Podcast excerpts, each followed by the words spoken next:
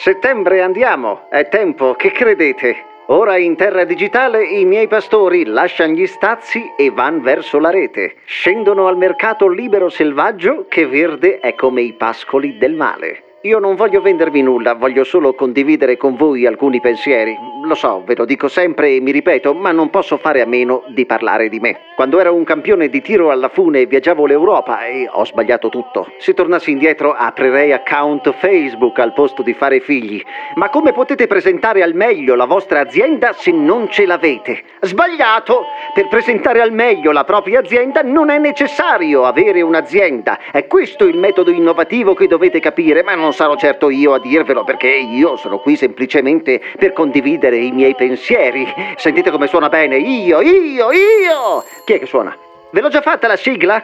Come diceva il grande Super Pippo alla 42 artica pagina del suo libro al paragrafo 3, non c'è peggior venditore di chi ha qualcosa da vendere. Sembra una cazzata, ma attorno a questa frase non ci ho dormito per vent'anni. Io la mattina, quando porto i miei figli a scuola, Belin, penso, ma chi siete? E loro mi guardano, soprattutto il più grande, quello che mi consiglia i video su YouTube, e mi dicono, vecchio pelato, sgancia i bitcoin e le criptovalute. E allora, la settimana scorsa a Torino, alla Cattolica di Milano, ero davanti a un pubblico bellissimo e mi è venuta in mente questa poesia. Settembre andiamo, avete presente? Che continua così. Cerca un po' di te nei testi di De André, ci saranno lividi di cui andare fiero, altri meno. Vabbè, Cosa vuol dire? Allora, non lo so perché ero un pessimo studente. Invece che studiare andavo alle gare di lancio delle castagne e non era per niente male. Ero tra i primi cinque in Italia. Ma secondo voi, Belin, quando Drupi canta una canzone lo riconoscono tutti o qualcuno lo scambia per Fausto Leali? Eh? Io leggo un libro a settimana perché lo fa anche Elon Musk e posso dirvi che leggere sarà la vostra unica salvezza.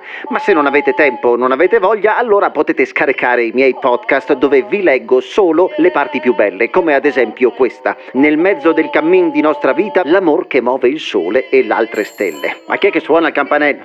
Mi è venuta così, non lo so perché. E vi lascio con questo quesito. È meglio un uovo oggi o la chiusura della vostra azienda domani?